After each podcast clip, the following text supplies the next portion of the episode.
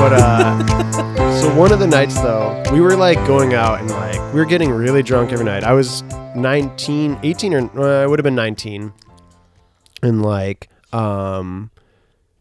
getting drunk and getting high. And it was like just when I started smoking pot too. And so we would get high, and one of the nights we were walking around, it was late, and I was just like hounding them. I'm like, I need to eat. I'm like, there's a donut shop. Can we go and get some food? And I was getting like, I need to eat. And this guy turned around and he just goes, shut the fuck up, Munchum.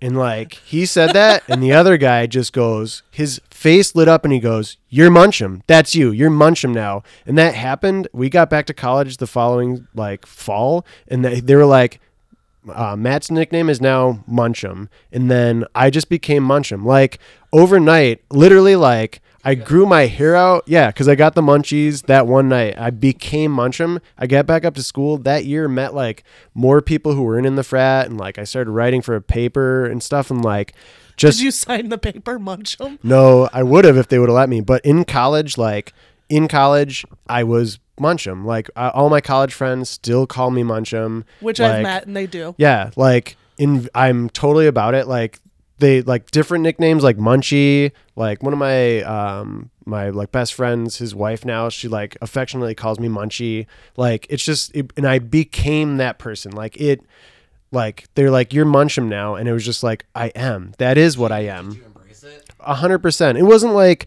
and it was just like, it was more like not that because I got that nickname, I became a different person. It was just like, but in that moment, I was becoming a different person. It was just like this weird baptism of like, and you also now, here is your like confirmation name. Right. Your confirmation name is Munchum. And it was just like, holy shit, that is who I am. Right. Like, and you went to a small school, right? Very small. Yeah. Like, do you think that would have caught on? Really, at like a bigger school. Like, I feel like nicknames and stuff is like a total like small school thing. Also, let me clarify. It's not like I knew all 3,000 of the people I went to college with. Oh, it was even that big? 3,000? Yeah, well, it was that big, but that's the smallest. It was a public university, but it's the smallest public university in Michigan. Okay. But like 3,000 is very tiny for a public like university. Like, yeah. Wayne State's like 30,000, Michigan's 30,000. Because I went to a small college, too. Yeah. Well, there's smaller in Michigan. Like, Albion, I'm drinking a coffee mug that says Albion, is like 800 people or something crazy like that. So there's much smaller, but they're usually private. So public university, that's 3,000 is like tiny. Okay. Because, like, in college, I went by Marge in college because this girl, Brittany. Marge. Did you ever go by Margaret? Only...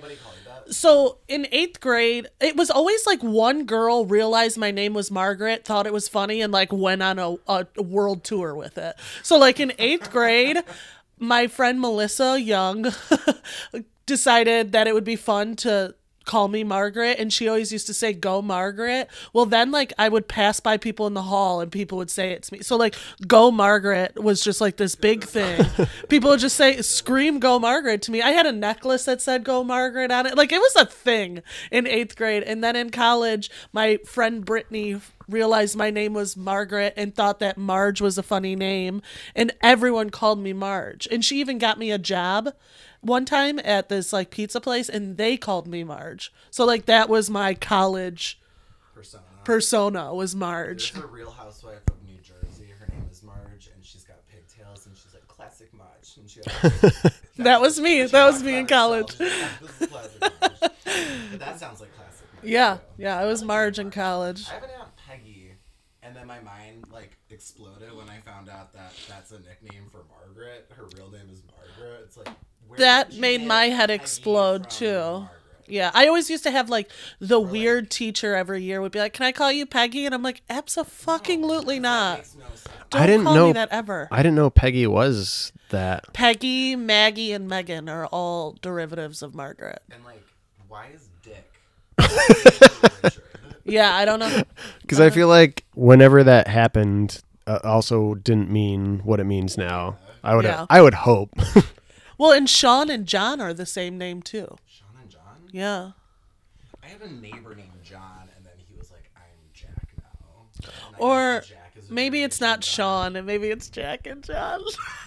I think those are the same name. I think Sean and John are two completely different things. I'm going to look it up because I think they are. Either way. They could totally be because Maggie or Margaret and Peggy have no connection. But Matt, you're like very close still with all the nicknamers, right? Yeah. Like, why don't you go ahead and tell them some of the other names? There's a bunch. By the way, he introduced us to these men with these names as full-grown adults. Yes. These are the friends, and they also have nicknames. Yes. Okay. One of them, I would say my best friend from college, my two best friends. We lived in the same room in the frat house my sophomore year, and so it was a room 6, and it was me, so Munchum, Pookie, and Chode. Oh my gosh. Got the munchies and got upset that one time, so you're a munchie. Yes. Munchum. And then there's someone who's got a chode, and then someone who just looked like a chode, and so somebody was like, your nickname's Chode. But he didn't even look like a chode. He was actually like the guy who lived in my freshman dorm. Somebody just in the frat was just like, also, well, whatever. We're not supposed to call it a frat, but I've started calling it a frat. What it was hammered into, call it a fraternity, not rules. A frat, but whatever. You're not allowed to say frat. You're not supposed to. It's like derogatory. Yeah, because people are like, brothers. Yeah.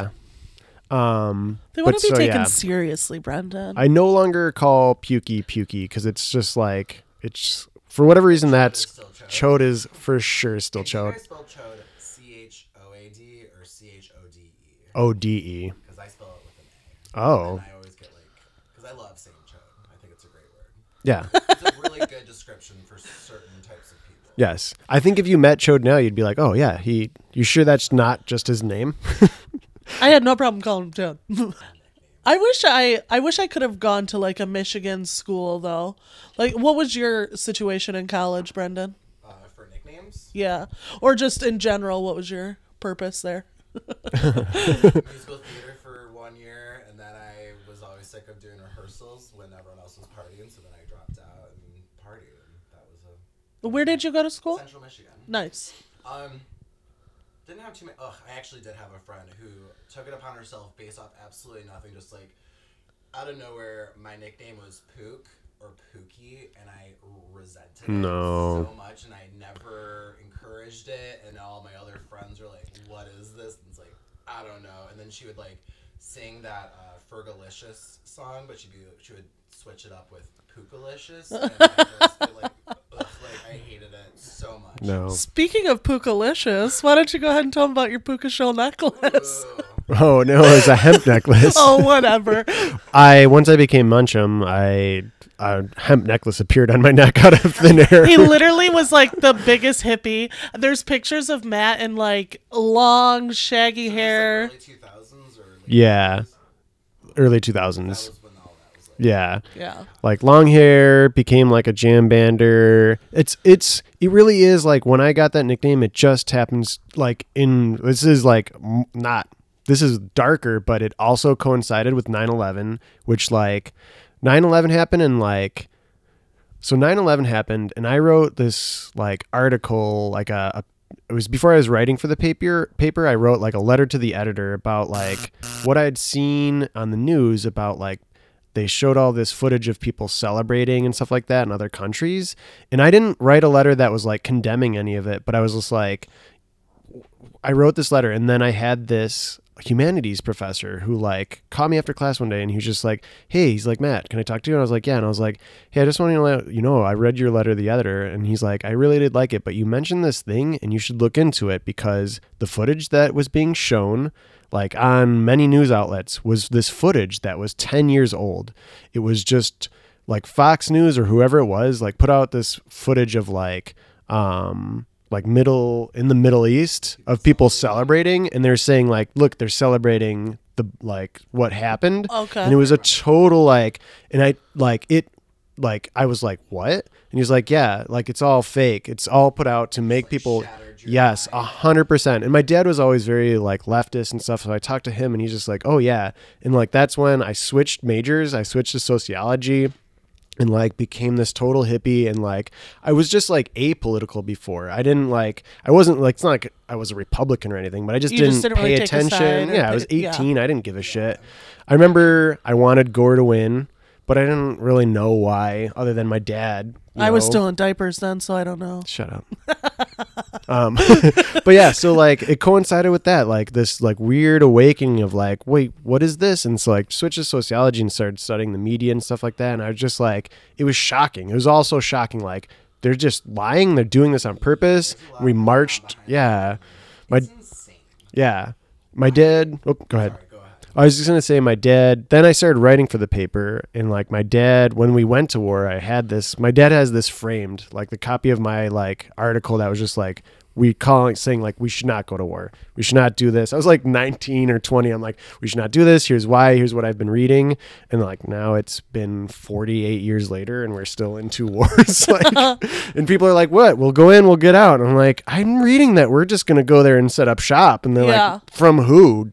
Professor Dobberden, which was like this like lefty professor we had. Yeah. Yeah. Sounds like a book here. I thought you just made that up. No, I didn't. I don't think he's no, he is. Gerald and Leslie, they were my two like sociology professors. Gerald was a little more like trying to lead me down, like, hey, come here, look at what I got. Yeah. Oh God. So yeah, lots of good nicknames though. Yeah. I like Munchum.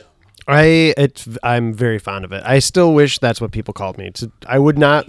I'd be fine. If people called me Munchum still, I would be fine with it. But it was not something I was ever going to introduce anybody. Like, I wasn't going to show up in improv class and be like, my name's Munchum. I wish so badly. Because me and Matt started improv classes together. And I wish very badly that you would have been like, hi, I'm Munchum Penridge. My friends called me like Brendy. Brendy, my friendy, was a nickname for a while. Brendy, ooh, I like that. Friendy. Yeah, my friend Allison, she was Al, my pal, and I was Brendy, my friendy. That should be on a t-shirt. Brendy, my friendy. It's going to be. It'll be a part of our I don't know, stuff. Our merch. We'll have a shirt that says Brenny my friendy and another one that says 7th grade bitch. Because Maggie was describing her friend as a 7th grade bitch. Little 7th grade bitch. Former 7th grade bitch. She's love. Now she's just a full grown bitch. That's hilarious. All right, so the next seg. Seedling, and finally we've got our sage stage. The sage. This one is the easiest because Maggie was there, and it was like walking into intro one, like taking intro one of improv, like for sure. Like I don't know, in this third of my life, like that's the biggest change. Like 6 or 7 years ago now, we took improv class. May 16th, 2013 at 7 p.m. is when I met Matt Penridge. Yeah. To the day. Yeah. This is a very story. All right. So what motivated you to take an improv class?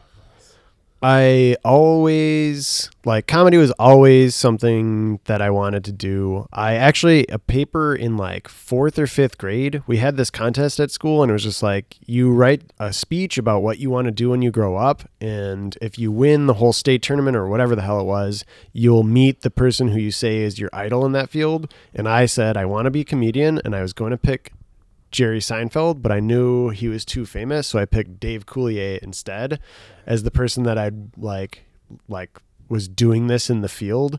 And then I got sick that week and never gave the speech, so I never like got to move on. So then I didn't become a comic till I was 30. Do you still want to meet Dave Coulier? Yeah. Okay. Are you gonna somehow make it that you met him? I think what you're supposed to pick is you want to be an accountant, like your dad, and then you I'd be like J.K. Rowling, and then like let's see you get that. Right. It was like supposed to pick. You're like, what do you want to do when you grow up, and pick somebody who's doing that. Like, I love that you thought about it logistically though. Like, no, he's too famous, so I'll pick Dave Coulier. And Dave Coulier was from Detroit, like so I was just like, so I'll go with him. Who was also Dave Coulier was crazy famous at the time.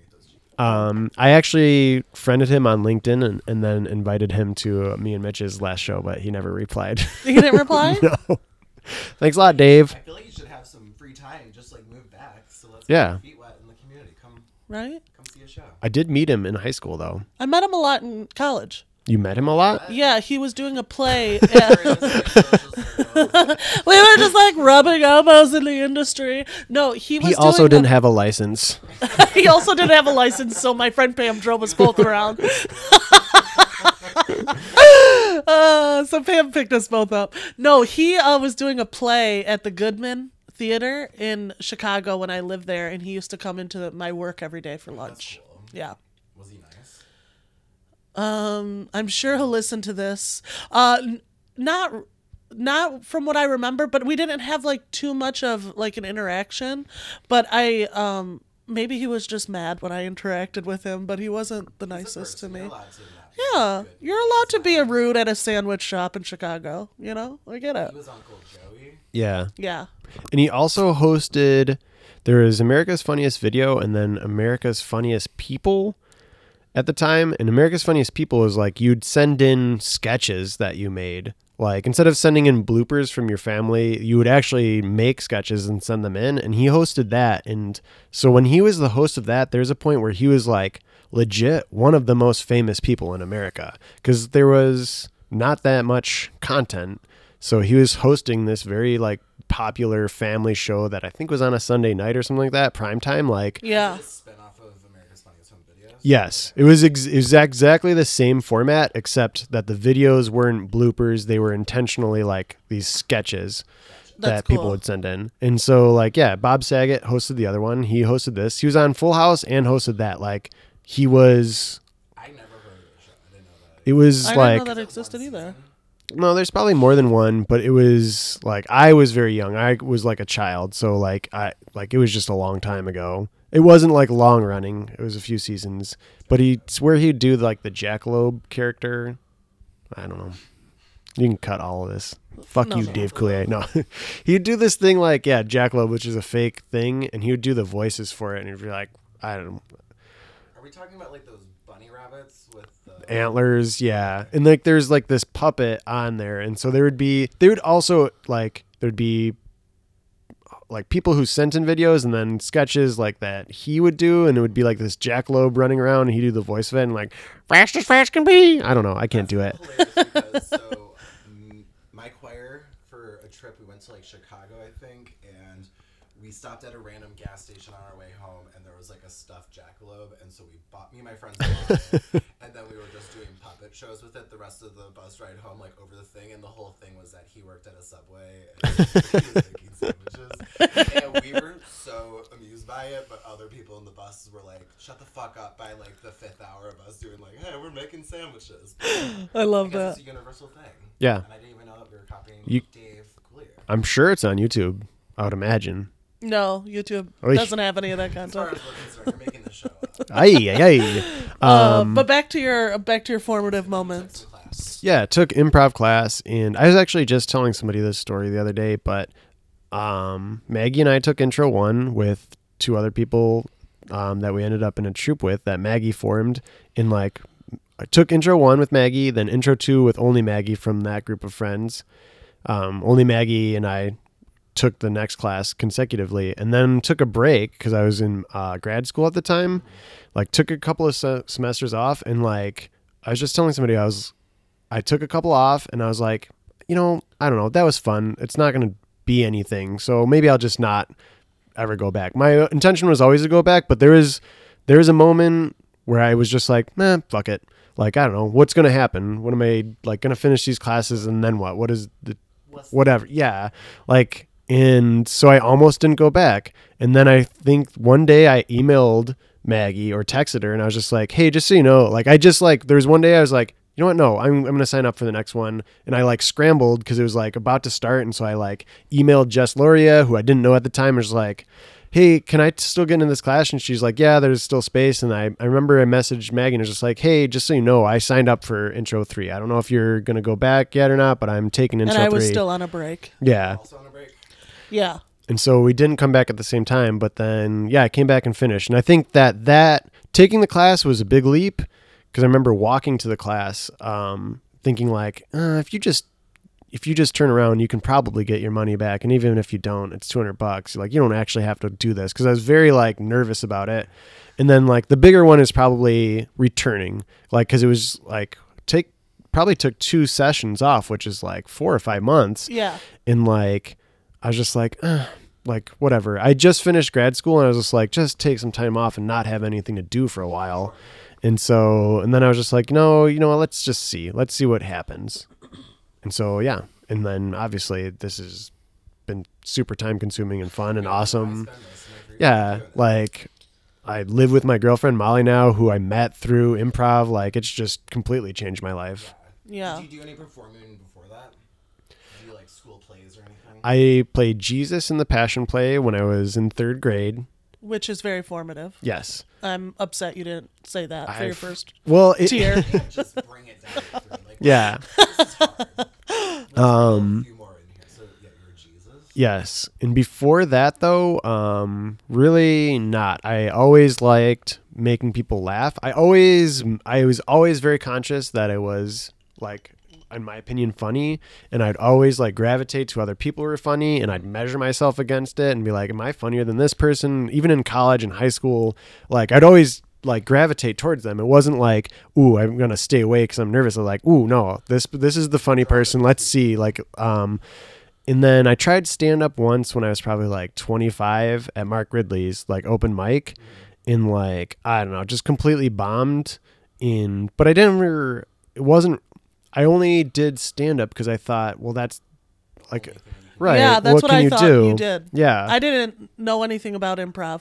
Yeah. And so, because what I always really wanted to do is always write. Like, I always wanted to, like, I would always try to get people to, like, let's make a movie or something like that. But it's, I don't know, it's hard to do it until you do it. Like I took the writing class. Maggie and I did. We won Colony Fest, so that was like a writing class, like in a sense, and improv is kind of a class. So like that's what allowed me to write. Like I never knew where to start with a script before that. Right. So now like I'm doing that. I'm writing more, and like that's always really what I wanted to do anyways. Yeah. But improv was like such a better like gateway. Stand up just wasn't, I don't know. I kind of want to try stand up again now. But it wasn't really what I wanted to do then. I wanted to just write stories. I like that kind of comedy. I always wanted to do comedy. Always, like, that was always a thing I wanted to do. But I came from like a working class family. Like I didn't think that was a reality, but I thought the way you did it was doing stand up, and then you eventually were just like famous. And so I wanted to do that when I was a kid, but never knew how to do it or start it or anything. Yeah. And then when I was turning 25, I was back in Michigan for a couple years, and my best friend always plans my birthdays, and she asked me like what I wanted to do, and I was like, I want to do something with comedy, like look up something with comedy. And she found Go Comedy and saw that they do classes. So her and a bunch of my cousins and friends paid for my first class, which is where I met Matt and Janelle and Katie. And yeah, even if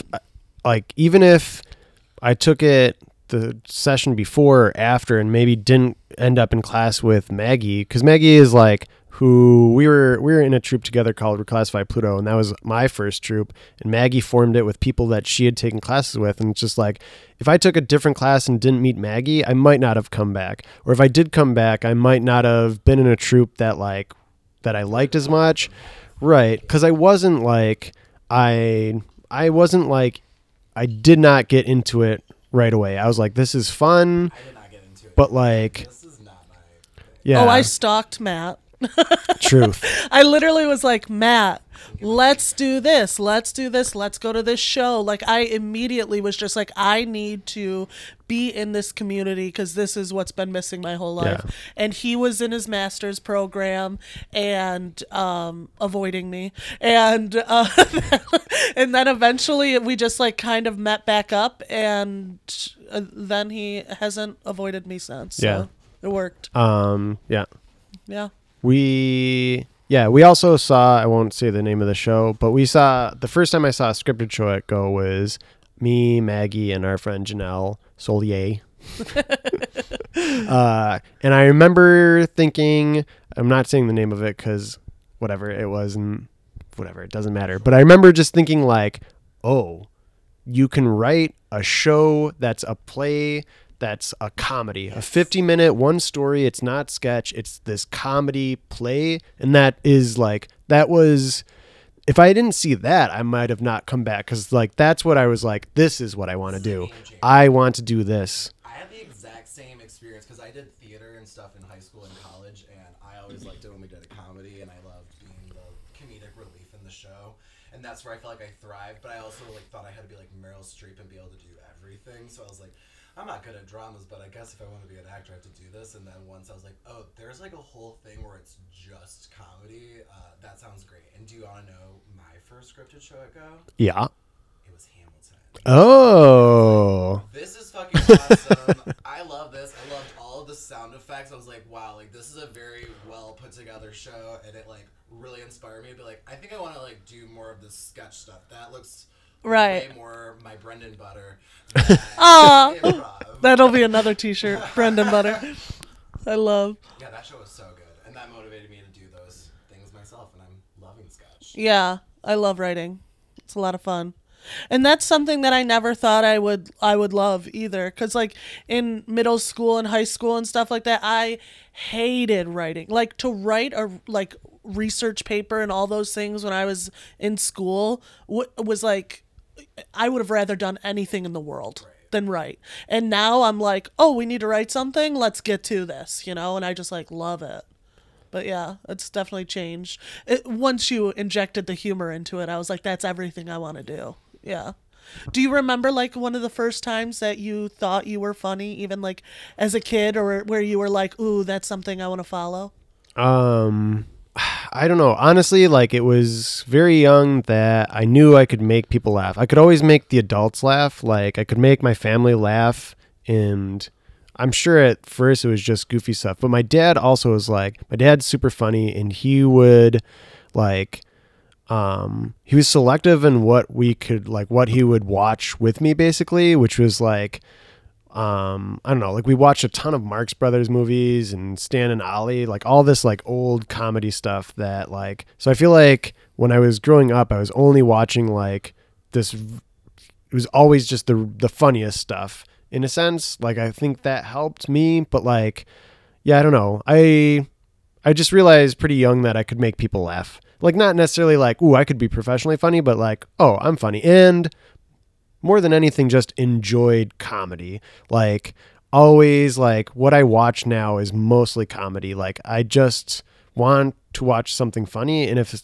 I want to read or like see something serious, it's usually like more something in real life, like the news. Like if I want to be depressed, I'll read the news, not watch something sad. Like I like, for whatever reason, drama to me is never that sad, because I'm like, I don't know, these people aren't real, and I'm not surprised by this, especially when it's just death, when it's just like, oh, you know, like their parent dies. It's like, okay, yeah, that obviously is very sad. That's not surprising that that's sad. So I don't draw to that ever. All right. Yeah. Did you see anything recently? I didn't see anything, but in their text, you said something about like maybe something like unexpected that you're doing right now or something like that. Oh, yeah, Niche Key. Yes. So what I thought was that I really like Harry Styles. Okay, I'm totally on board with that. Have you been listening to his new album? I have. I'm multiple times. It all started a couple years ago. He released maybe an album or whatever, and I just happened to be listening to a song, and I was like, I really like this song. And I looked up, and I was just like, holy shit, it's Harry Styles. He's great. Yeah, and I was just like, that's so weird. And then I listened to the album, and I was just like, oh yeah, I really like his album and his new one. So I was talking with Garrett Fuller about this. Before the album came out, there was 3 singles that were released, and those songs I feel like are like the 3 best songs on the album. But I haven't gone back and listened to the album more than the first time when it came out. I think there's other songs in the album I like more than a few of those songs. The biggest one actually that I liked at first, but is that Watermelon Sugar one. Yeah, it's really good. It is, but it's so repetitive that like the third time you're like, I'm done. Oh, it's 100% that one. Like you're like, ooh, okay. Yeah. And then of course the second time is like Watermelon Sugar, and it's like, okay, why do you just keep saying Watermelon Sugar? Also, and I don't even know what is it. Yeah. That's enough. I also want to point out that Harry Styles has this like weird fashion going on right now. Have you seen him on anything? Yeah, there's actually a whole article. Oh yeah. Yeah.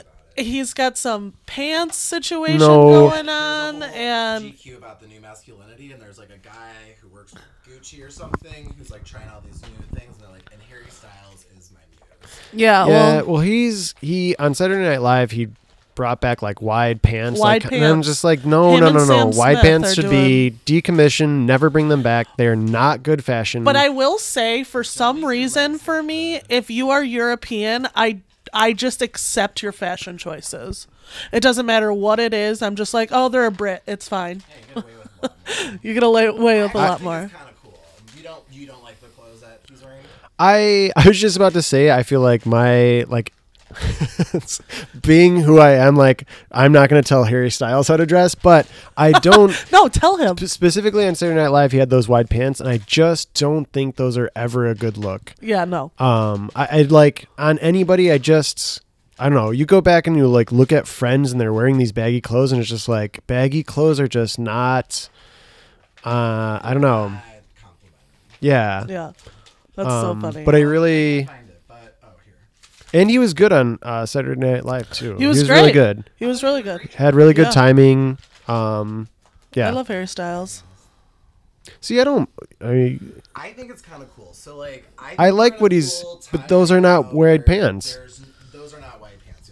We did have David Bowie, though. I mean, Bowie. Yeah, that's true. Yeah. Bowie, like... But I feel like back then... It's weird to me now, because I feel like now there's a fine line of, like... Because it's more because there's less people like trying to push back on you shouldn't wear that because you're a boy or whatever. Like you bleed into this area of like, are you doing that because that's how you feel you should dress, or are you just trying to push envelopes? Like, is there a weird like middle ground where it's just like almost offensive in some weird way? Is that possible? Like I feel like if I was to like start wearing those pants, right? Like start wearing like a very what is considered a feminine look. Like I feel like it would be like, Matt, that's not how you dress. Like what are you doing? Like if that makes sense. Style, like, isn't he come out as bi recently? I have no idea about his sexuality at all. But he's even if not, he's like a fashion icon that I am not. Like Matt, you are a fashion icon to me. I mean, I did get this sweatshirt at Target. You look very nice. Thank you. And these pants from JCPenney, that's where I get all my clothes. And your glasses are perfect. Can I tell you a real quick idea? I know this podcast is pushing way deep. I'm just pitching one more idea that I've had is that JCPenney should open up a boutique in Ferndale where they take the staples, like your jeans, your Levi's jeans, your blue Oxfords in men's, whatever the staples are for women's, leggings or whatever, call it James Cash Penny, because that's what JCPenney stands for, and just have a little boutique in Ferndale where you can go and get, like, yeah, for cheap and not, like, for just so we're clear, Royal Oak prices. If you open this, you could quit your job. I know, but that's what I feel like. And do you think that they're missing that?